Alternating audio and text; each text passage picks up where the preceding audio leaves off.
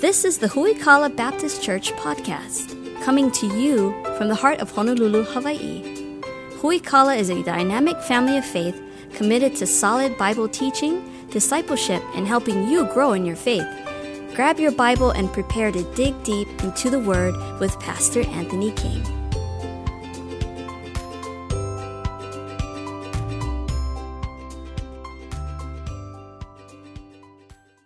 Thanks for being here today. Uh, I'm excited about the, our new mini series we kick off today entitled Hope for the Holidays as we take a look at the way that the birth of Christ really brings hope for us.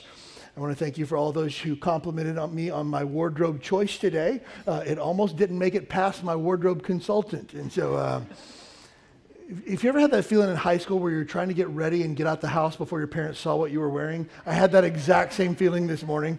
Uh, and uh, my wife came in. She said, "You're not really wearing that to church, are you?" I go, "I'm totally wearing that to church." And she goes, "Bad idea." And so, um, anyways, uh, thanks for encouraging your pastor today, even if you didn't really mean it. So, um, grab your Bibles, turn to the book of Second Samuel this morning, if you would. Second Samuel. Uh, last Sunday was an awesome Sunday. If you missed out on that, you just really missed out. We had uh, four folks get baptized. I think we got a photo of uh, our baptisms from last week. Yeah, Dawn, Gina, uh, Sam, and Matt got baptized uh, last Sunday over at Ala Moana Beach Park. So congratulations uh, to you guys for that. It was an awesome day. The average Baptist church last year in America baptized two people. That's shameful, first of all. But I, I, say that not to toot our own horn, but to say that what God's doing here through our church is something special. It's unique, and, and it's not every church in America where people are being saved, baptized, added to the church, growing in their faith, being discipled intentionally. Uh, and so we're part of something special, and we need to make sure that we continue to praise God uh, for what He's doing through our church. We titled today's message, Hope in God's Promises. And today's going to be a little bit different type of a message than what you're normally used to here at Huikala. Uh, normally, what we do is we take a single passage of Scripture, maybe a, just a verse or a couple of verses. We take a look at the surrounding context of those verses and who it was written to, why it was written, uh, the meaning behind the text, what the individual words actually mean to us, and how we apply that to our life. That's the best way to preach the Bible. It's referred to as expositional Bible preaching. And anytime you look for somebody preaching the Bible, you want them to tell you what the Bible says. Today's going to be a little bit different because we're taking a look at kind of the whole Bible. If you were to take uh, just the whole Bible and zoom out as far as you can, that's kind of the way we're going to look at it today. So, what we're going to do is we're going to take a kind of a high level overview. The first part of today's message is going to be very teachy in nature. I'm just going to teach you things about the Bible, uh, the way that it's structured, the things that God said, the people that He dealt with. And then at the end, we're going to have the application part of it. And so, uh, if you don't doze off on me on the first half of it because it's really good, uh, but take really good notes, jot some thoughts down as you go along today. If you have the Huikala app, uh, you can open up the Huikala app, click on Hope for the Holidays, today's message, and then you can actually take notes. Click the button that says Fill in Notes. Uh, it'll open up a web browser where you can take notes that way. Uh, write down some thoughts as we go through. Just take a lot of really good notes. Uh, I'm excited about today's uh, message. We're taking a look at the promises of God's Word and how we have hope uh, that's found there. And to do that, we're going to take a look at the covenants that God has with His people. And so I'm really excited about that uh, had this opportunity this past week to talk with uh, John Stoker. John uh, leads our music, uh, but John's also a, deacon in our church. Uh, John's a Christian school uh, Bible teacher as well. And you talk about somebody that knows their Bible, John knows it. And so we get to talk about the covenants this past week. And so if you've ever got questions about the Bible and, and things like that, always ask your pastor. But man, if you want to know more about covenants and things like covenant theology, which our church is not a covenant theology church, but it, but that you should know what that means and why that's important. talk to John about that. He, he it. I, I said, John, I got a couple questions for you. And he lit up like a Christmas tree. And he was just like, so, so excited. And we began to talk for, I told him I needed to talk to him for about 15 minutes and it went way over 15 minutes, but it was awesome. And so, John, thanks for being a good friend and a, a good, solid Bible dude. One of the things that disappointed me about John, he didn't have the Huikala app on his phone. Can you believe that? I was kind of disappointed in that. He said, uh, he said, I was looking for the PDF for the notes, and I finally had to down, I finally had to download the Huikala app. What is it? That should have been the first thing that you did, John. But uh, anyways, we love John, uh, and so despite his shortcomings, uh, but um, I say all that to say this. A lot of the stuff we're going to take a look at today is not original to me. I've got it from books that I've read or uh, conversations that I've had with other godly men that I love and trust. And so, uh, but it's important to understand the covenants that God gives or promises to his people, uh, and sometimes his people can be def- defined differently, and we'll take a look at that, unpack that here today. So 2 Samuel chapter uh, 7, where we find ourselves this morning, the text we're going to read from is actually one of the covenants that's kind of in the middle of all this. It's called the Davidic covenant, where God makes a promise to David. And this promise is really important because the promise that God makes to David would later be fulfilled in the birth of Christ. So 2 Samuel chapter 7 is where we're going to be at. We're going to start in uh, verse number 7. God says, In all the places wherein I have walked with all the children of Israel, spake I a word with any of the tribes of Israel, whom I commanded to feed my people Israel, saying, Why build ye not me a house of cedar? In other words, God says, I walked with you for a long time. Nobody's ever actually built me a house. Now, therefore, so shalt thou say unto my servant David, Thus saith the Lord of hosts, I took thee from the sheepcote, from the following of my sheep, to be a ruler over my people, over Israel. I was with thee whithersoever thou wentest, and have cut off all thine enemies out of thy sight, and made thee a great name, like unto the name of great men that are in the earth. Moreover, I will appoint a place for my people Israel, and will plant them that they may dwell in a place of their own, and move no more. Neither shall my children of wickedness afflict them any more as before time, and as since the time I commanded judges to be over my people Israel, I've caused thee to rest from all thine enemies. Also, the Lord telleth thee that he will make with thee a house. So God's saying, I've taken really good care of you. Your enemies have risen up against you. I've taken them down. I've given you a place where you can dwell that you can call your home. I've taken really, really good care of you. Now, verse number 12, uh, depending on what type of Bible you have, not, not the version of the Bible, but the type of Bible, if it's a study Bible or an annotated Bible or things along those lines. In the Bible that you have, you might have next to this verse like a star, an outlined star in your Bible. Does anybody have that in their Bible? One, two, yeah, a handful of folks. You see a star with an outline beside it. That means this is a prophecy, verse number 12, that, is, that has not yet been fulfilled at the moment that it was made. So God's making a promise that he would later fulfill. That's what that empty star means. And so as you read through your Bible and you see stuff like that jump out at you, that's what that means, because verse 12 is a prophecy that God makes. And when thy days shall be fulfilled, and thou shalt sleep with thy fathers, I will set up a seed after thee, which shall proceed out of thy bowels, and I will establish his kingdom. So, verse number 12, God is promising to David, I'm going to create a king that's going to come from your family tree whose kingdom will never end. God here to David is making a prophecy of the birth of Christ.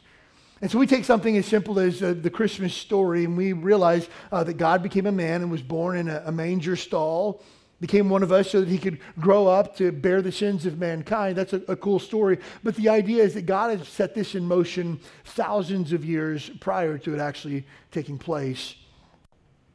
Verse number 13 He shall build a house for my name, and I will establish the throne of his kingdom forever.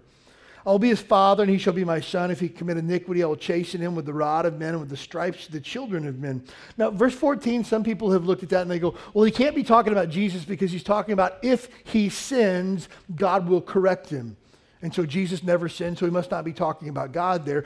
But if you remember, Jesus didn't commit iniquity, he didn't commit sin himself, but the Bible says, he who knew no sin became sin for us that we might be made the righteousness of God. That Jesus Christ, while he did not commit iniquity, he became sin for us. And what happened, the Bible says that God said he would chasten him with the rod of men and with the stripes of the children of men. So Christ was beaten and crucified because he took upon himself our sin. So here we see a prophecy not only of the birth of Christ, but also of the, the death of Christ and him bearing our sins. But mercy shall not depart away from him, as I took it from Saul, but whom I put away before thee in thine house. And thy kingdom shall be established forever. Thy throne shall be established forever. These verses 8 through 16 are what we refer to as the Davidic covenant. We're going to unpack that in just a little bit and talk about exactly what that means for us as Bible believing Christians.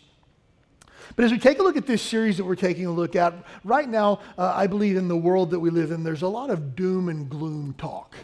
There's a lot of fear, uncertainty, doubt. Uh, there's even a, a tinge of sadness in our world right now based on everything that's going on. And I think one of the things that the world could use right now during this time of year is hope. And we, as Bible believing Christians, have the source of hope readily available at our fingertips. At any point, we can run to the hope that's found in the Lord and we can share it with other people. And so, uh, over the next three weeks, we're just going to be taking a look at, at parts of the Bible and parts of the Christmas story that bring us hope. Now, when we talk about hope, it's important that we define terms. We're not talking about hope like a wish that we have, like, I hope uh, I get something good for lunch today. Uh, I hope the pizza delivery guy's not running behind. I hope I get off work early on Friday afternoon. That's synonymous to, I wish this would be so. The word hope, when used in a biblical context, means a confident expectation in God based on his character and the promises of his word. That's what we mean when we're talking about hope. When I'm talking about, like, God said it, it's just going to happen and it's going to be true, that's the type of hope that we're talking about. We're not talking about wishful thinking. We're saying, this is what I know to be true because God has promised it. This is what I know to be true. This is who God is. This is his character. This is what his word says. I know beyond a shadow of a doubt that the second that I take my last breath here on planet Earth, I have the hope of eternal life. Now, I don't, that's different from saying, I hope I go to heaven. Hoping that I go to heaven means that I, I may or may not make it. It's up to question. When I say, I have hope, now my faith is in God and the promises of his word that when I die, I'm going to heaven because he who hath the Son hath life, the Bible says. So that's the hope that I have. So at the end of all this, this life that we live, I have hope because I know who God is and I know what he's promised to me. You can have hope tomorrow morning when you wake up and go to work, or hope tomorrow morning when you uh, wake up and walk down the street because you know what God's word says and you know that you can trust Him. That's what we're talking about when it comes to hope. When we're taking a look at the story of Christmas, the incarnation of Christ was really the beginning of the unfolding of thousands of years of promises. Originally, when I was going to take a look at, t- at, today's message, I was going to take a look at just the different promises that God had given to his people of the, the way the Messiah child would be born. Uh, the Bible tells us that the, the child would be born in Bethlehem. Though, though Bethlehem was a small city, and there wasn't a lot to it, that the, the child would be born in Bethlehem. And so that was one of the promises that was given. The Bible also gives a promise that the child would be born of a virgin. That's another promise. And originally, I was going to take a look at the different promises that were made regarding Christ's birth and then share with those because that's really a big deal. But as you, again, take those verses and you zoom out and take a look at the totality of the Bible, you realize that from Genesis to Revelation is the story of Jesus Christ. The Jesus Christ story is not relegated to a, a, manger in Bethlehem, but what took place in Genesis points us forward to the manger in Bethlehem. And the manger in Bethlehem is the catalyst that kicks off the end of the world that we find in the book of Revelation. Really, from the beginning to end, the Bible is just the story of Jesus. And so, as we take a look at this uh, passage today, we're really just going to kind of zoom out and take a look at the whole Bible and see how God has dealt with his people throughout time and the promises that God's made to his people and how we can find hope in the promises, the agreements, and the covenants that God makes with his people. When we talk about the word covenant, the word covenant refers to the act of God in freely establishing a mutually binding relationship with, with humankind. Through the covenant, God bestows blessings on humans in unconditional and both conditional terms. So, first of all, it's important to understand this that a covenant is an agreement between two people. And a covenant's different than a contract because a, contract has conditions. If you don't meet the conditions, the contract is broken. Whereas a covenant relationship is different in the fact that there's conditions, but if one party fails in their end of the condition, the other party has to agree to that to keep their end. So, for example, we lease this property from our landlord. Uh, we have a contract agreement with our landlord. It says this if you pay X amount of dollars a month, you get to use the property. When you fail to pay X amount of dollars a month, you fail and give up your right to the property. That's a contract agreement. We stop paying rent, our landlord kicks us out. That's the agreement that we make. Our landlord kicks us out, we don't have to pay rent anymore. That's part of the agreement. That's a contract. Now, if we were in a covenant relationship with our landlord, then we could say, we no longer want to pay rent, and our landlord could say, it's okay for you to stay there as long as you like, because we're in a covenant relationship. I'd encourage you to pay rent, but if you can't, no problem. Uh, I'll keep up my end of the bargain. You say, wow, what a good deal that would be. Not really, because in a covenant relationship, it's two ways. Our landlord could say, you need to continue to pay your rent every month, but you're not allowed to use the property anymore. And we say, okay, we're going to continue to pay our rent. Well, that doesn't work very well for us on our end. So when you enter into a covenant relationship with somebody, you got to have a high level of trust and confidence in the other party because you've agreed to keep your part even though they might not keep their part, right? Now, this is important for a couple of reasons. First of all, our relationship with God is a covenant relationship. And we have a high level of trust and expectation that God is always going to keep his end of the bargain, always. He never fails. The problem is, many times we fail in our end of the covenant agreement that we have with God. Now, that's important. But here's the, the second part that's even more important for married couples is this marriage is a covenant relationship. That the day that my wife and I got married, I committed to love her, serve her until death do us part. Good times, bad times, indifferent. Well, what happens if she doesn't keep her end of the bargain? I still keep mine. Well, what if she decides that she doesn't want to love me and serve me anymore and take care of me or anything like that? Great, I get to keep my end of the bargain because marriage is a covenant relationship. The problem in our society today is people view marriage as a contract. Well, he doesn't make me happy, so I'm going to go find somebody that will. She doesn't do what she used to do for me, so I'll find somebody that will. And we say they didn't keep their end of the bargain, so I'm not going to keep mine. God enters into a covenant relationship with us, and there's certain conditions, uh, but the, the way that the, the contract, or I'm sorry, the covenant works is the fact that conditionally God blesses humans as they obey in the terms of the covenant. God says, You do what I ask you to do, I'm going to bless you uh, like you've never seen before. Unconditionally, God chooses to bestow blessings on humans regardless of their obedience or disobedience in terms of the covenant. So God says, conditionally, meet the terms of the agreement, I'm going to bless you. But if you don't keep your end of the bargain, God says, I'm still going to be faithful. I'm still going to keep up my end of the agreement. I'm still going to continue to bless you even though you failed. And this is one of the things that is so comforting for us as Bible believing Christians, is because I know that when I am unfaithful, God is always faithful. And so that's what a covenant relationship looks like with God. One author put it this way a covenant relationship is not merely a mutual acquaintance, but it's a commitment to responsibility and action and he says a key word in Scripture to describe that commitment is faithfulness acted out in abiding friendship. And I love that the idea that, that this relationship with God is not two strangers coming together, like, I'm not sure if I can trust you or not. It's a friendship partnership where we both agree to enter into in a relationship with God and he chooses to love us unconditionally, and we choose to love him unconditionally as well. And it's more of a friendship. One author uh, put it this way that the idea of a covenant is to bring shalom or peace and wholeness to a relationship. That's the idea of a covenant, is that these two people who maybe once were at odds or had competing interests or opposite interests are now coming together in a peaceful, harmonious, whole relationship together. That's the idea of a covenant. We see really four major covenants that we find in the Bible that are, are really important to us. When we take a look at Scripture, some people have identified the one of the what we would probably call an agreement as a covenant, which should not necessarily fit the the God doesn't call it a covenant, put it that way. Uh, first of all, I'll call it the Adamic agreement. Some people would call it the Adamic covenant. Uh, we, we don't find the word covenant used to describe the agreement that man had with uh, God. But God said, do this be fruitful, multiply, subdue the earth, take charge of everything, and run the show. That's what God gave the man.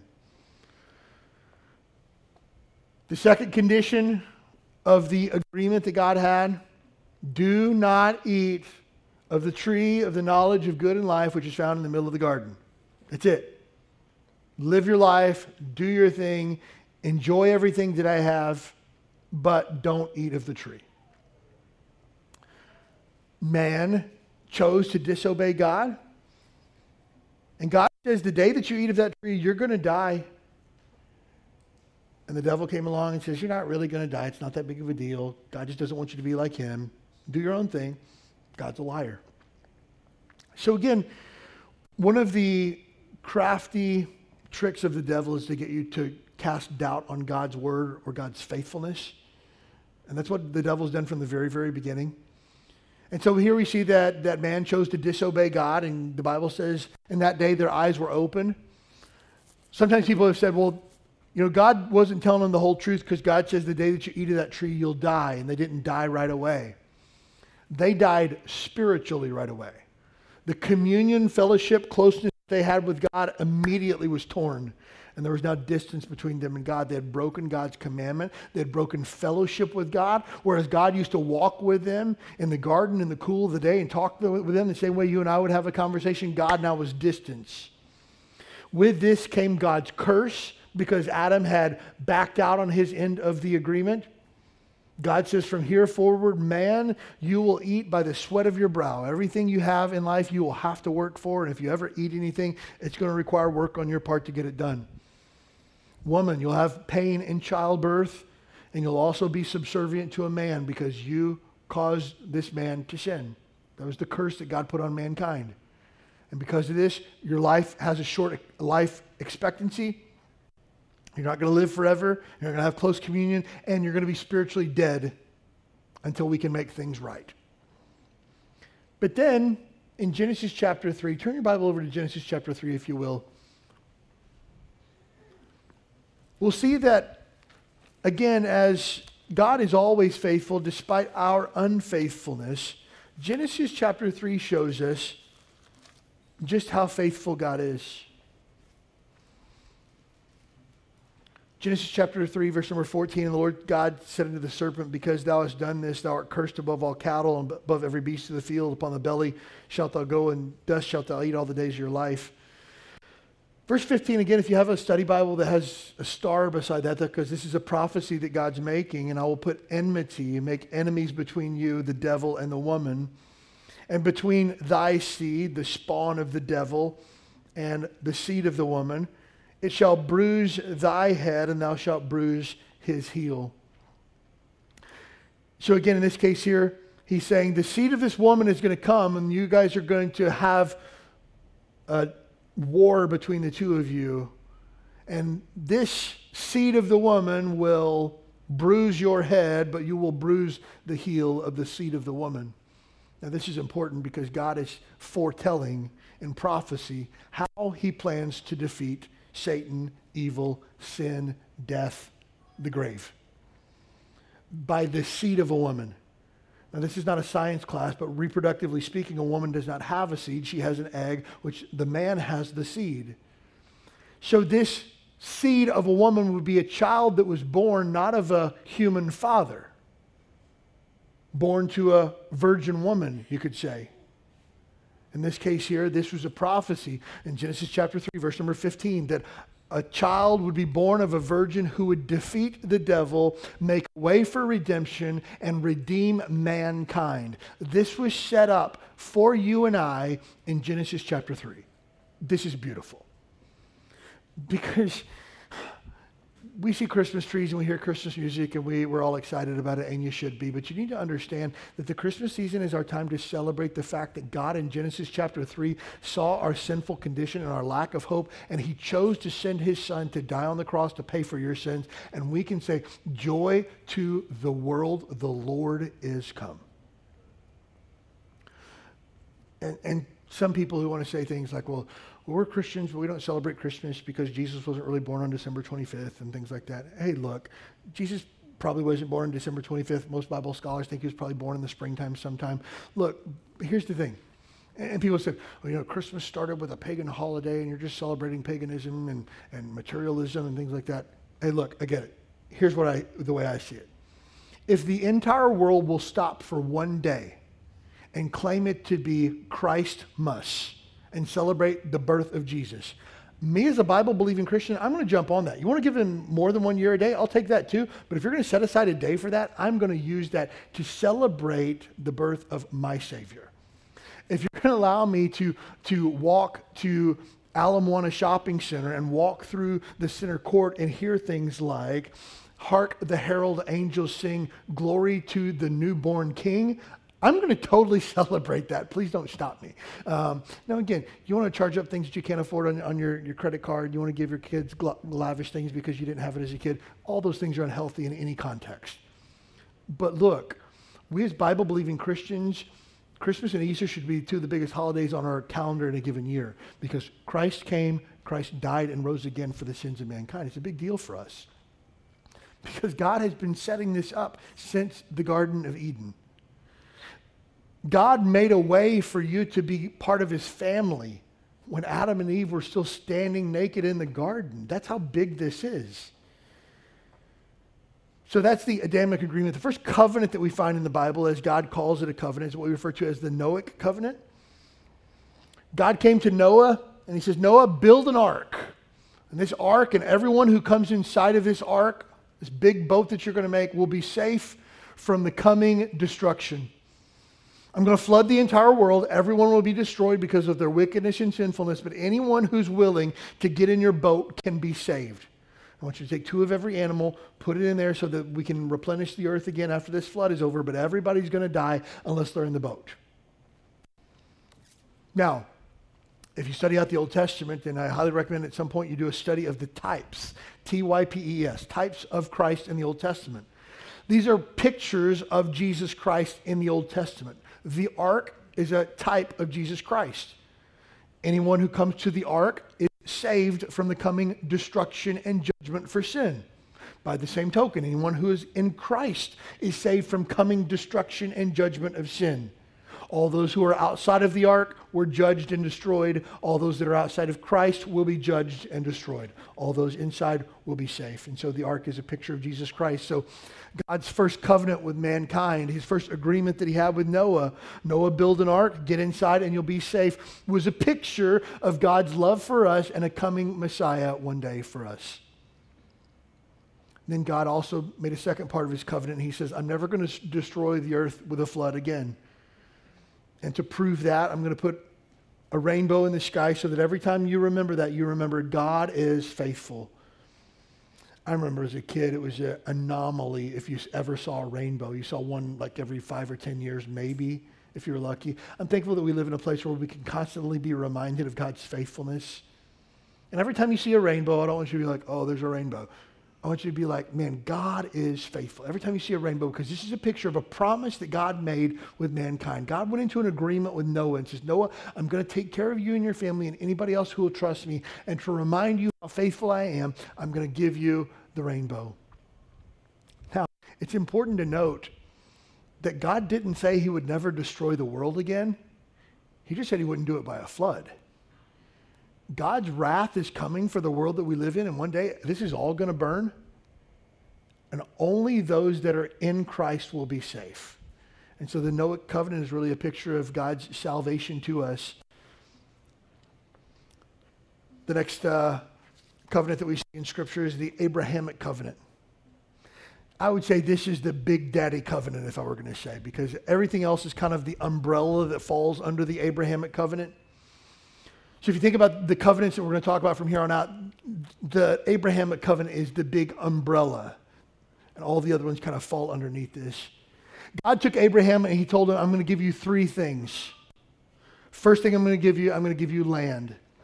Everywhere you go, everywhere your foot steps will be yours. Keep walking, you'll keep getting more land. There might be people there. I'm going to wipe them out. I'm going to give you that land that they have. If you go into battle, I promise you that you're going to win. Just keep walking, and whatever you claim is yours to have for as long as you want it. First promise God gives. This is why, for us as Bible believing Christians, we want America to be friends with Israel because Israel is God's chosen people. And God's covenant that he made with Abraham didn't have an expiration date on it. It's not like, oh, that, that was back then. That was the Old Testament. No, God made a promise to Abraham that he would build a nation out of him and they would always be God's people. And the first thing that God promised them was land. I think this is why a, it was a, a, big deal for me that uh, our current president moved the embassy in Israel from Tel Aviv to Jerusalem because that is saying this is God's land that God chose. It was a big deal. This is why we, as Bible believing Christians, don't believe that Israel should be forced to give up part of the Gaza Strip because just to make peace with Palestine. That was God's land that He promised to Abraham. We don't get to say who gets it and who doesn't. God's already spoken. And so we as Bible believing Christians will always be on the side of Israel because Israel are God's people. Now, just because someone is an ethnic Jew or they were, uh, their genealogy dates back to, to Hebrew or a Hebrew national, does that mean that they're automatically going to heaven? No. The only way that people go to heaven is faith in the Messiah, Jesus Christ. Now, quick aside here there are Jews who believe that Christ is Messiah. They're typically referred to as Messianic Jews. So if you ever hear that term Messianic Jews, these are our brothers and sisters in Christ. Uh, they might follow some of the feasts and might follow some of the cultural traditions and things like that, but they believe that Jesus Christ is the Son of God and the only way to heaven. And these are our brothers and sisters in Christ. True Orthodox Jews are still waiting for the Messiah. Uh, just like John tells us, he came to his own and his own received him not. Uh, they still reject Christ as Messiah. And while they have a favored position in the world as far as God's protection is concerned, they still need to accept Christ as Savior or they will, in the end, meet destruction and death and wrath as well. God also promised that he would give Abraham a seed. I'm going to give you a nation that will have no end. I'm going to give you people that will be like more than the stars of the sky, more than you can count, is the nation I'm going to bring from your body, you and Sarah. And so I'm going to build from you a great nation. I'm going to give you a seed. And God promised that this nation that he would build of Abraham would last forever. This is why, as we've seen throughout history, the small country that Israel is could have easily been steamrolled by any major uh, empire throughout world history. Could have easily been exterminated by anyone, attempted to be exterminated by Nazi Germany in World War II. You could kill six million Jews, seven million Jews, but you're not going to stop the nation of Israel because those are God's people. Simple as that. God promised He was going to give Abraham land, He was going to give him a seed. And for you and I, the first two things might not be really practical you. If you're not an ethnic Jew, uh, if you've never lived in Israel, those two things might not really hold a lot of bearing to you. The third part of the Abrahamic covenant is where the meat and potatoes are for Gentiles, for Christians. That's the blessing. God promised Abraham, through you, the entire world, throughout all of human history, will be blessed. And he was talking of a coming Messiah. Abraham, from your family tree will come the Son of God who will take away the sins of the world.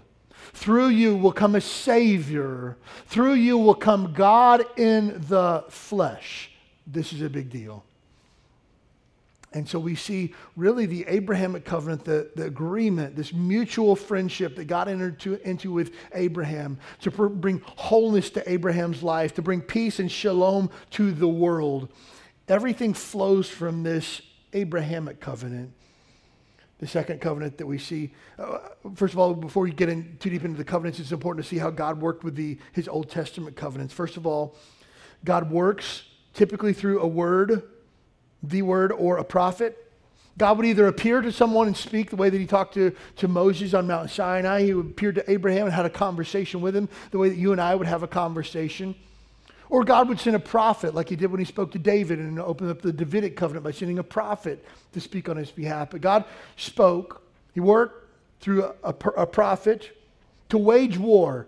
God basically eliminated every single enemy force around so that the nation of Israel could rise up. God continues to this day to allow Israel, again, the size that it is, population size, the size of its military, very small, but the might that they have, the allies that they have, very great because God has always protected his people. And God does this to make a covenant, an agreement, a relationship with his people, to constitute that people as his people. And then God establishes a temple presence among them because he will live among them. So we see God had made the Abrahamic covenant, and God had a relationship with Abraham where he talked like you and I would talk. God made a covenant with Moses, and God would talk with Moses the way that you and I would have an audible conversation and talk back and forth. But the children of Israel that Moses led, they didn't have a one on one relationship with God. They needed access to God through a priest system and through a temple system. And so God's Spirit didn't dwell with every single person individually. God's Spirit would typically dwell in a building or a place. And so as they traveled the wilderness, God created a tabernacle. It was a tent. Think of it as a mobile temple where God's Spirit would come down, dwell in this temple, and then it would go back up. They'd pack up the tent, move it on to the next place, sit the tent down. God's Spirit come down, dwell. They pack up the tent, gone when God's speaking with David and part of the Davidic covenant, says, I'm going to build a house, but tells David later, You can't build the house. Solomon will build the house. Solomon builds the temple. They have a huge party. God's Spirit comes and dwells in Jerusalem with God's people in the temple. That's how God worked through his covenant. His spirit would always be with his people because he had a covenant with them.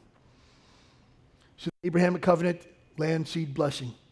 Next, the Mosaic covenant, sometimes referred to as the Sinai covenant, where uh, Moses actually talked with God. You can find this in Exodus chapter 19 through 24, five chapters where Moses sits and talks with God. And God gives Moses, first and foremost, the law. Exodus chapter 18, we find what we sometimes refer to as the Ten Commandments, kind of the foundational, God's moral law that he establishes is kind of a foundation to build on from there. And then God begins to unfold the law. Now, God's covenant with the children of Israel through the Mosaic covenant, it was a lot more terms and conditions than, say, the Abrahamic covenant. I'll give you land, I'll give you seed, I'll give you a blessing. God's covenant with his people through Moses, the Mosaic covenant, it was heavy. If you've ever read the uh, end user license agreement for any software that you've ever installed, that you're supposed to scroll down and click accept, if you actually read that, which I know you do, if you actually read that before you accepted it, that's cake compared to God's terms and conditions with the Mosaic covenant. Because he unfolds it all throughout the book of Exodus. Then he gives you the book of Leviticus, heavy law book. Here's the terms and conditions of my covenant. And then, in case you didn't read Leviticus, he gives you Deuteronomy. And the word Deuteronomy literally means second law giving. And so here it is a second time, God's law, again with some additional terms and conditions with that as well. That's what God gave to Moses to give to the children of Israel. Unless you think that's like some big burden, like, oh, great, what kind of covenant is that? God gives you a big, huge rule book to follow? No, no, no. God says, I give you this law because I will be your God and you will be my people. This agreement that we're going into is a loving, caring relationship where I'm going to take care of you wherever you go. I'm going to give you whatever you need. I'm going to make sure that you never have a need that goes unmet. And all you have to do is be my people. So God says, I'll be your God. Israel, you can be my people. That's the Mosaic covenant. So we see that begins to begin this system of access to God, but through a priest. Access to God through the temple, access to God, forgiveness of sins through sacrifices. And then we begin a sacrificial system where on the Day of Atonement, people can have all their sins forgiven by uh, going to the temple and presenting an offering that one day out of the year that your sins are forgiven by taking an animal, slitting its throat, pouring out the blood over the altar, covering the sins of the people symbolically, and now the sins of the people can be forgiven. That's what we got through the law, what Moses and the children of Israel got through the law the uh, fourth covenant that we see in the Bible, the Davidic covenant, which we just saw in 2 Samuel chapter 7. God tells David, I'm going to give you a lot of different stuff. I'm going to give you a name, I'm going to give you a place. I'm going to create a system of eternal peace and justice. I'm going to create an enduring kingdom that has no end on this earth. I'm going to create an everlasting kingdom that's going to last for all eternity. In addition to that, I'm going to adopt you as my own, and I'm going to create a system of a family no longer a religious structure with priests and kings, but now we're going to create a family where I'm the father, my son is the son, and then you are all my sons and daughters, and you're a brotherhood to my son. God says, I'm going to set that up through David. Now, again, if we're looking back at this, we're seeing that the Mosaic covenant of the law was God saying, I'm establishing in Abraham a seed. Now God's saying through David, I'm going to create a king. That's the part of the blessing that carries on through David. The next covenant, the first two covenants might not have mean a whole lot to you. You might say, well, you know, never thought about the Davidic covenant, never thought about the Abrahamic covenant or the Sinaitic covenant or the agreement that God had with Adam. Didn't think about that a lot. This, this next covenant is the covenant that every single person needs to make sure that you've entered into with God, and that's called the new covenant.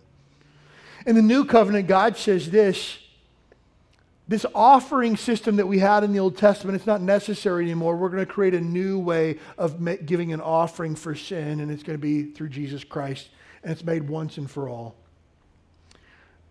Jesus says, some of you might know, not know this, this might blow your mind. I remember the first time I heard it, it blew my mind. Jesus at the Last Supper says to his apostles, when he gives them the cup, says, This cup is the New Testament in my blood. As often as you drink it, I want you to remember me. And that word New Testament, we might think of, well, that's where we get the New Testament, right? The word testament is used interchangeably in the Bible with the word covenant. And so Jesus says, as he gives them symbolically his blood, he says, This is a new covenant. This is a new relationship. This is a new agreement that we're going to enter into from here forward. And so, if you think of the Bible divided up into the Old Testament and the New Testament, it's literally the Old Covenant and the New Covenant. That's how your Bible split up. Some of you had just exploded, right? That was awesome, right? I remember the first time I read that, I was like, what? So again, the word testament and covenant in the Bible can be used interchangeably. They mean the same thing. It's God's agreement that he makes with his people. And so in this case here, before the, the Jews had to go through the priest, the priest would make offerings for them. When, when you sinned, you would have to make a personal offering to God, but you couldn't make it yourself. A priest had to do it for you. If you wanted to pray to God, you couldn't pray to God directly. You had to go through a priest to pray on your behalf. But now, through the new covenant, Jesus Christ becomes our high priest. The book of Hebrews, oh man, if you ever get a chance to read through the book of Hebrews, read through it from a perspective of a Jew. I used to think the, the book of Leviticus was so hard to read through, and I promise you it is. Uh, I sometimes refer to the book of Leviticus as the widow maker in the one year Bible program, right? People read Genesis, oh, it's good. Exodus, what a great story. And you get to uh, Genesis, Exodus, and then Leviticus is just like, ooh, what is this? Um, but if you read the book of Leviticus together with the book of Hebrews, you'll see how the book of Leviticus is really just pointing towards who Jesus is. You know, we have the we have the luxury of reading the Bible backwards and being able to see that, like, oh, Leviticus, when it's talking about the role of the priest, it's just talking about Jesus. Oh, the rules that God had for the kings, that's just talking about who Jesus is. Oh, the prophets and what they had to do, that's just pointing us forward to who Jesus is. And the book of Hebrews begins to talk about that from a Jewish perspective. Hebrews chapter 7, verse 26 says this For such a high priest became us, who is holy, harmless, undefiled, separate from sinners, and made higher than the heavens. Jesus Christ came to us not like a regular priest you see, the regular priests, before they could go into the temple, they had to cleanse themselves spiritually. They had to repent of every single sin under the sun that they knew of and make sure that they were 100% right between them and God.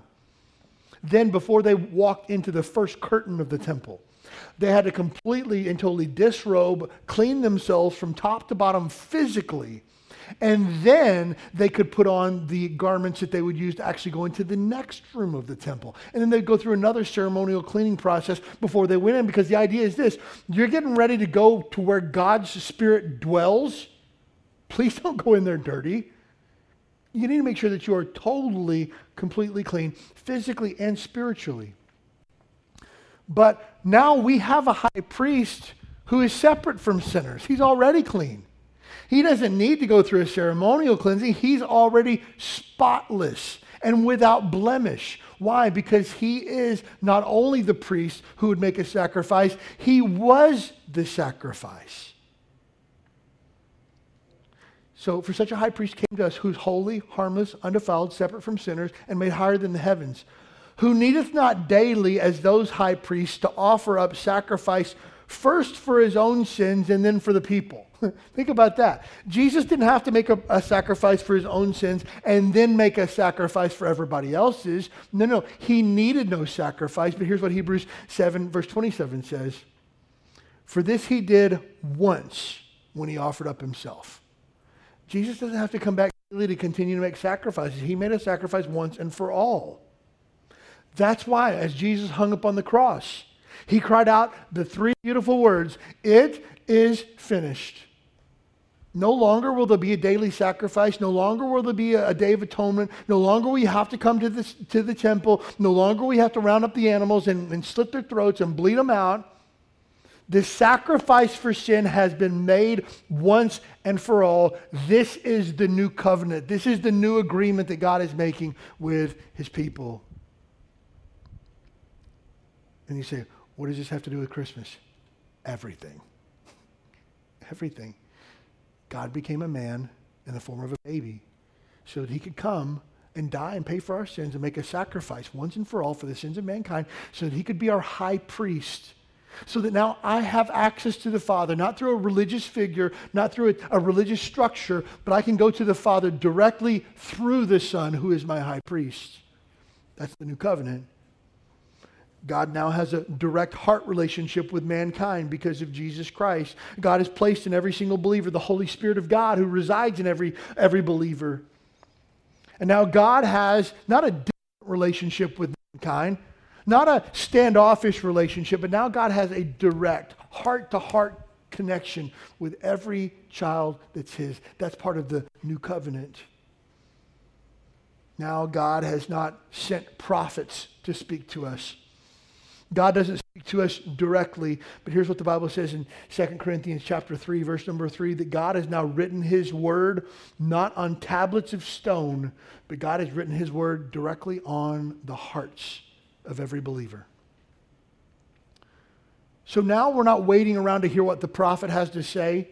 Now we're not waiting for the priest to speak on behalf of God. Now we have God's word directly to us. First of all, through his son, Jesus Christ. Secondly, through the written, complete, inerrant, infallible word of God we have. And all of this connects directly to our heart because God's already written his word on our heart. That when we hear the word of God, it's like, yes, that's what I need. Yes, that's what I wanted to hear because God's already put his word on our heart. That's part of the new covenant. That's part of a new agreement that God has. Hey, if you weren't a Jew before, you were kind of sidelined through this whole covenant thing. God's made an agreement with these other people over here that you have no part of whatsoever. But God is now saying, hey, anyone who would put their faith in my son can be a part of this new covenant, this new agreement that I have. I've opened up my family not just to a specific ethnic group, but now to the world, that whosoever will may come. Now God works through his new covenant. God works by his spirit. God works through the incarnate word, Jesus Christ. The word became flesh and dwelt among us.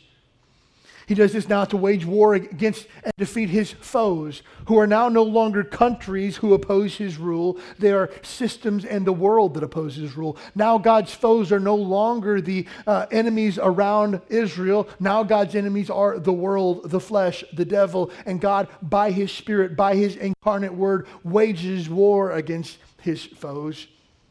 Why does he do that? To establish a covenant with his people? And this covenant establishes these people as God's people and God as their God. And this last one, number seven, gets me. And God establishes a temple among his people because he'll reside among them. Does anybody want to take a guess at where the temple of God is today in the new covenant? Anybody know? Right here. This is the temple. What Know you not that your temples are, your bodies are the temple of the Holy Ghost? You're bought with a price, for you're not your own. No longer, did you know this? The temple in Jerusalem that Solomon built, it's gone. You couldn't go there if you wanted to. You know what's there? A mosque. Think about that. If you really want to trace this back, why is a mosque there? Because Abraham didn't really believe God's covenant. I don't have time for that today, but you should think about that. But the temple in, in Jerusalem's gone. What do we do? Well, it'll, it'll be back one day because the Bible says that Jesus Christ will set up on a throne in the temple. And it'll be there one day. That's fine. I'm not worried that it's not there right now. You know why? Because God's Spirit no longer is confined to a building. God, through his new covenant, says, My Spirit will be with my people, and my people are the temple. This building that we're in, it's special because God has allowed us to meet here and God's given it to us and God's pulled off a ton of miracles to make it happen for you to be seated in this room this morning. It's a big deal. But this room itself, look around, it's, it's cinder blocks. It's a warehouse. Nothing special about this building, but inside this building is the temple of God in massive force because it's in every single one of us. That's part of the new covenant. We don't have to go to a temple to pray. We don't have to go to a temple to make sacrifice. We don't have to go through a priest to pray. The new covenant says everything you have is right here, right here, and right there, right at your disposal. That's the new covenant. Oh, that's so good. Now, that was a really good introduction to today's message. I promise I'll get you to lunch, okay? Here's seven ways that the covenants give us hope, okay? Because I told you to get hope from God's promises. Here's seven ways that that gives us hope. First of all, when we fail, God is always faithful. Always. when you blow it, God is still going to keep his end of the bargain. Again, Abraham didn't believe God was going to create a seed out of him. Him and Abraham, him and Sarah were past childbearing years. She was barren, couldn't have a child. He said, "We got to figure this out." Sarah, Sarah says, "Hey, have sex with my uh, my maid." He had sex with her handmaid. Had a child named Ishmael. Ishmael's lineage would always be at war with God's people. And later, the prophet Muhammad would say that the Muslim people trace back their lineage to Father Abraham and his son Ishmael. So in the Middle East, all the drama that takes place between Muslims, Jews, and Christians, 100% of that can be traced back to a lack of faith in the Abrahamic covenant on Abraham's part. Isn't that crazy? Like today, we're still struggling because Abraham was a knucklehead. But hold up, God's still faithful. Abraham didn't believe God. Abraham stumbled. He messed up, but God was always faithful. And that's the story through every single one of these covenants. God told Noah, Noah, I'm going to save you. And Noah did. He trusted God. What did Noah do afterwards? He got drunk. And his children had inappropriate sexual relationships. It's a mess.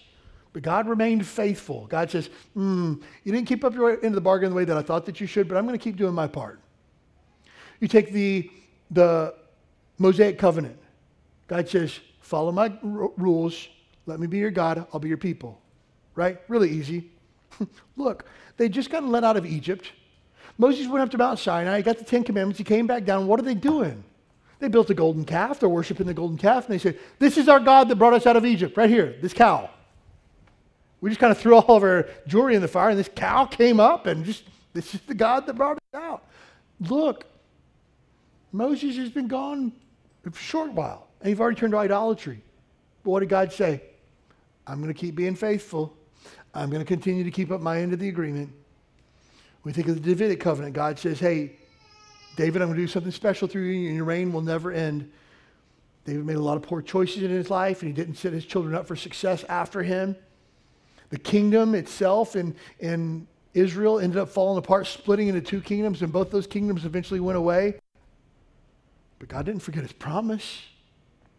God made a promise that his king would rule forever, and Jesus Christ is still king, and one day will be earthly king in the millennial kingdom.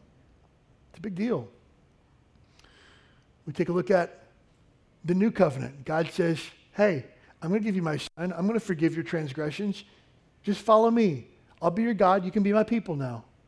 And you and I are now are beneficiaries of even the Abrahamic covenant where God promised to send a blessing. But when we fail, what happens? God says, I know you failed, but I'm going to continue to do my part. You see, it always follows a predictable progression every single time. First of all, man sins. Secondly, God judges that sin. And thirdly, God provides mercy and grace to cover that sin and move on. Every single time, this is what happens throughout all of the Bible, throughout my life and yours. Every single time. When I'm sharing my faith with people and inviting them to put their faith in Christ, they say, Well, I'm, I'm afraid if I follow after Jesus, I might mess up. Oh, you will. I guarantee you that. It's not a matter of if, it's a matter of when. It's probably going to be quicker than you think. But when we sin, God always judges sin and then he forgives it. But hold up for a second. This progression that God does every time man sin, God judges sin, and God provides mercy and grace. That middle part there where God judges sin, if you're a part of the new covenant, your sin has already been judged. It was judged on the cross when Jesus Christ was put to death.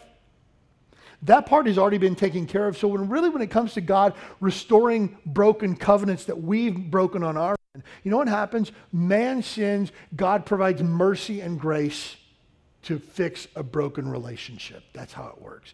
Because the judgment's already taken place because my sin was put to death once and for all. There's a lot of hope there, folks. Next, God's timelines rarely match ours. Friend, if you're going through something this week, you want it to be over as quick as possible. You know, hey, God, could you fix this drama that we got going on in our house by like Wednesday? That would be awesome. Hey, God, could you change my teenager's heart by tomorrow? That would be great. Could you get my wife to love me like she used to love me when we first got married by the end of the week? That would be awesome. God's timelines very rarely match ours. God, could you provide me a husband that would propose by Valentine's Day? All the single ladies said, Amen. God's timelines don't always line up with ours. God said to Abraham, I'm going to give you a, a land, a seed, and a blessing. He says, Good. And he looks at his watch and goes, Sarah, we got no seed. I think I'm going to try something else because God doesn't know what he's doing. Wait, hold up. God says to Abraham, I'm going to bless the entire world through you. And I imagine Abraham going like, well, yeah, when's that going to happen? Oh, Abraham, it's going to start, and once it starts, it's never going to stop, ever. I'm blessed today because of God's promise to Abraham thousands of years ago. I'm blessed by that this afternoon. So God's timelines don't always match up with ours. That's why the psalmist says in Psalm 27, I had fainted unless I believed to see the goodness of the Lord in the land of the living. Wait on the Lord, be of good courage, and he shall strengthen thine heart. Wait, I say, on the Lord. I know God's going to work this out. I'm trusting in him. I'm just going to hang tight and watch it happen. I have hope that God's in control. I have a confident expectation that he knows everything that's going on, and I trust him through this Third, God's plans always exceed our expectations. Always. 100% of the time.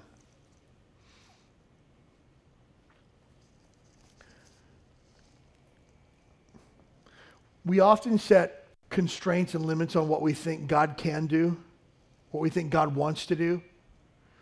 And oftentimes we far undershoot what God wants to do. I remember when Angela and I got married, we didn't have any type of premarital counseling. We weren't attending church faithfully. We were not walking with Jesus when we got married. We just knew that we loved each other and we wanted to spend the rest of our lives together. And I really kind of proposed before we ever really talked about what marriage looked like for us. But both of us agreed. I just, I just want to be married to you for the rest of my life and just be happy. Yeah, me too. Great. That was it. kind of low expectations, I guess you could say what God has done over the last two decades far exceeded anything that I thought would happen. I remember when we started Huikala Baptist Church, I read a statistic um, and said the average church plant lasts for less than 36 months. And I thought if we could just make it to three years, we'll like make it, you know? That would be awesome. We could just make it three years. The average church in America has 100 people or less. I thought if we could ever have a one Sunday where we had 100 people, it'd be like, wow, we're like average. That would be so awesome. If we could just be average. What God has done far exceeded any expectations that I had. When God said to Abraham, I'm going to bless the whole world through you, Abraham didn't think, hey, man, you know, 3,000 years from now, people are still going to be talking about how awesome I am, how awesome God is. So God's plans always exceed our own expectations. I love what 1 Corinthians 2 9 says, but as it is written, I have not seen nor ear heard, neither have entered into the heart of man the things which God has prepared for them that love him. Next thing that I see from the covenants faith empowers God's promises.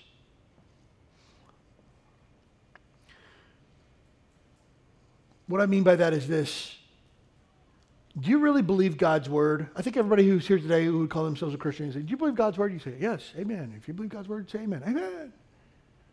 Did you live like you really believed all of it last week? Or there parts of it you struggled with? Faith says, I take God's word I'm willing to take a step out because God says he's got my back. That's, that's real hope. That's real faith. God told Abraham, land, seed, blessing. Seed was the part that Abraham was really uh, serious about. And God gave him a son. His name was Isaac. And God tells Isaac, God tells Abraham, take Isaac up to the mountain and give him to me as a sacrifice. Now, I remember, I don't know at what point in my, my grown up years that somebody told me the idea, you know, Isaac's this little boy who's just gathering sticks. And, oh, I don't know really what's going on, Daddy. What's, what's going on? Isaac was a grown man by this point. If you read the, the account of it in the book of Genesis, Isaac was a grown man, probably in his 20s or 30s at this point. He's not scratching his head trying to figure out what daddy's doing. He knows we're going up to the top of this mountain, we're gathering sticks, and we got nothing to sacrifice. And Abraham said, I believe. And he got up there and he laid his son down. And by that point, Isaac realizes what's going on. He grabs a knife. He's going to take his own son's life, and God says, Stop. He says, There's a ram over there in the thicket. Bring that and sacrifice that instead. At that point, Abraham knew that God was good to his word. God, you promised me a seed, but you're getting ready to take the seed. I don't get it, but I trust you. And that faith that Abraham had allowed him to believe the promises of God. Uh, and now, from here on out, when God told Abraham he's got this, God's like, hey, look, you got this. I know that. And, and, here's the thing. Maybe I'm reading too much into the Bible. I don't think that I am. But if you read the account of, of the ram in the thicket, the Bible says that God provided himself a ram. That word, God didn't provide a ram, he provided himself. And that could be read that God provided a ram for himself, or God was going to provide himself as a sacrifice. Hmm. Which that would point towards a foreshadowing that one day God would be the sacrifice in the form of his son Jesus Christ. There would be another time where a son was getting ready to be sacrificed by his father, but this time the father didn't stop. He allowed his son's life to be taken because Isaiah 53 said, said that it would bring about the salvation of many as a result. We can take a look at that story in Genesis, and it's more than just a cool Sunday school story. It's a story of my Savior and God's love. And when I begin to have faith in those promises, those promises take on a totally different meaning. But faith is what the, is the power behind that in the lives of the Christian Next, remember, God always keeps his promises. Always. And again, God might not keep his promises the way that you think he's going to or according to the terms that you set. And remember, you don't set the terms and conditions for your relationship with God, he does. I'm weary of so called Christianity today that says we have the right to tell God what to do.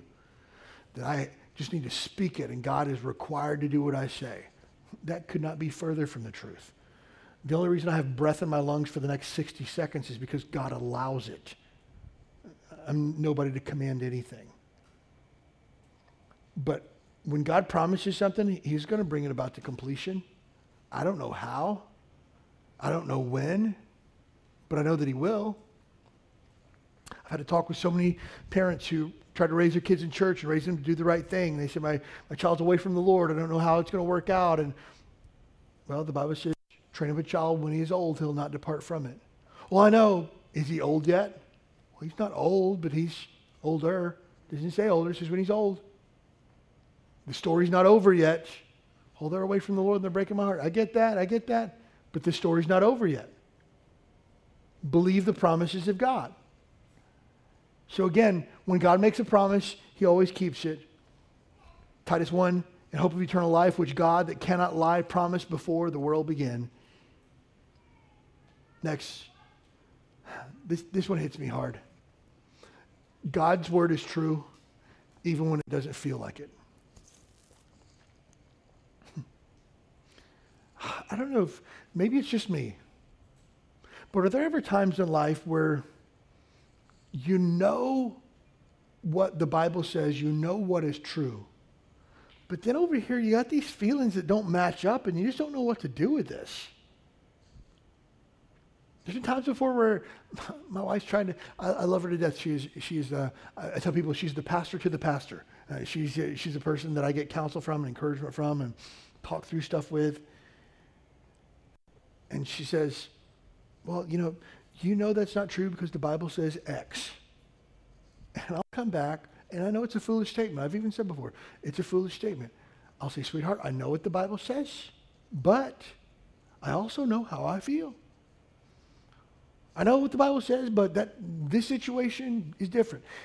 When you say, I know what the Bible says, but just stop yourself because anything you say after that is a foolish statement. Because the Bible's always true, always. And so, this is going to help somebody today. I know it helped me. Whenever your feelings don't match up with the Bible, you need to change your feelings. Okay? And so, well, how am I supposed to change my feelings? Think on the things that are true. Philippians 4 8 tells you how to change your mind and how to change your heart by focusing on the things that are real. I feel like God's forgotten me, but I know that He hasn't. I feel like God doesn't care about this, but I know that He does.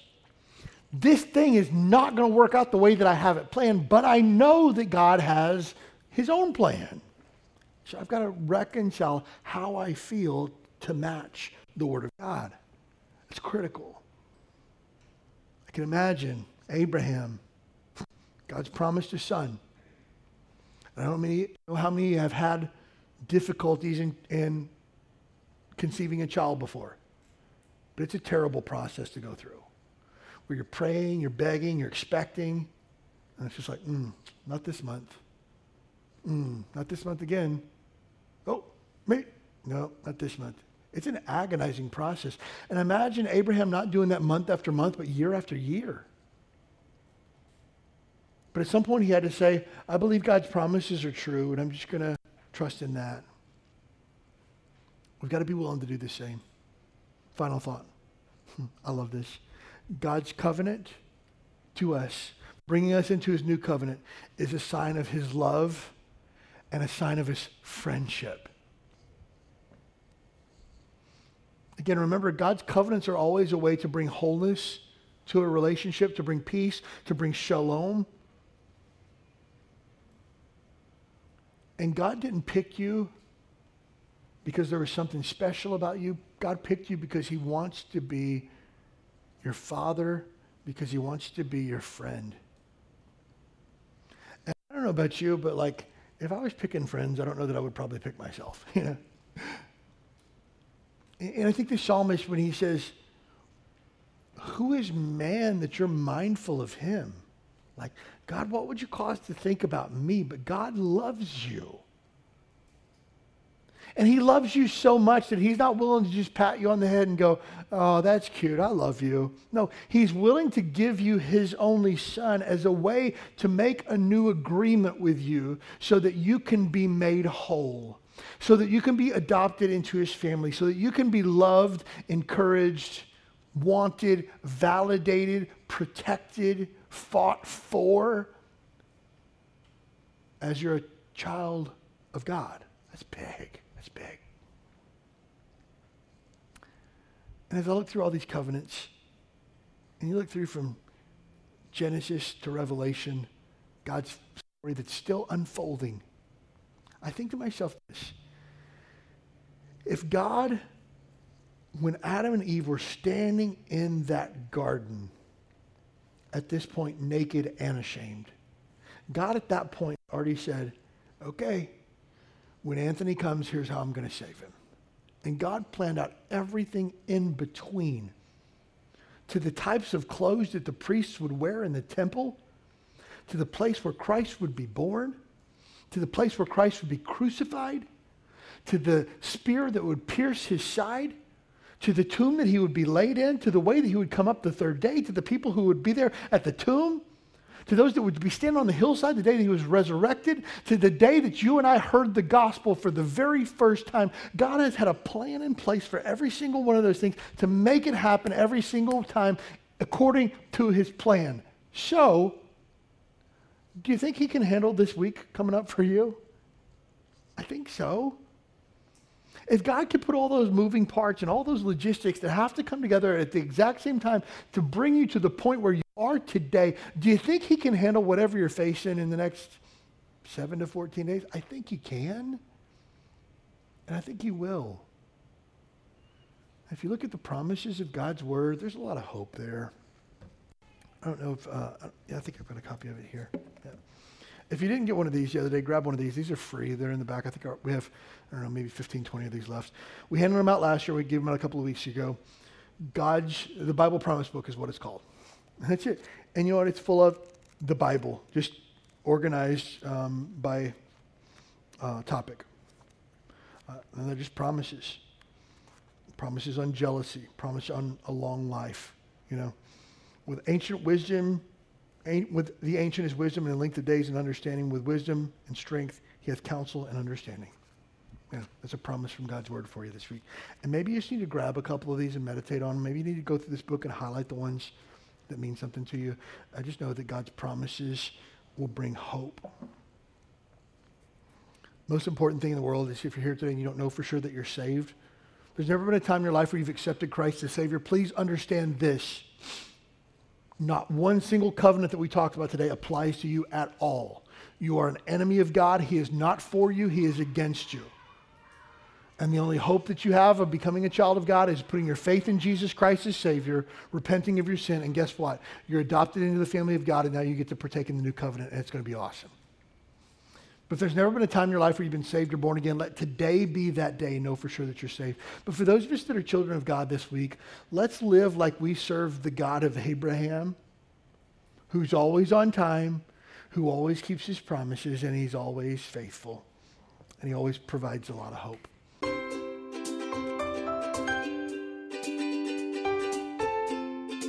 Thanks for joining us for the Huikala Baptist Church podcast.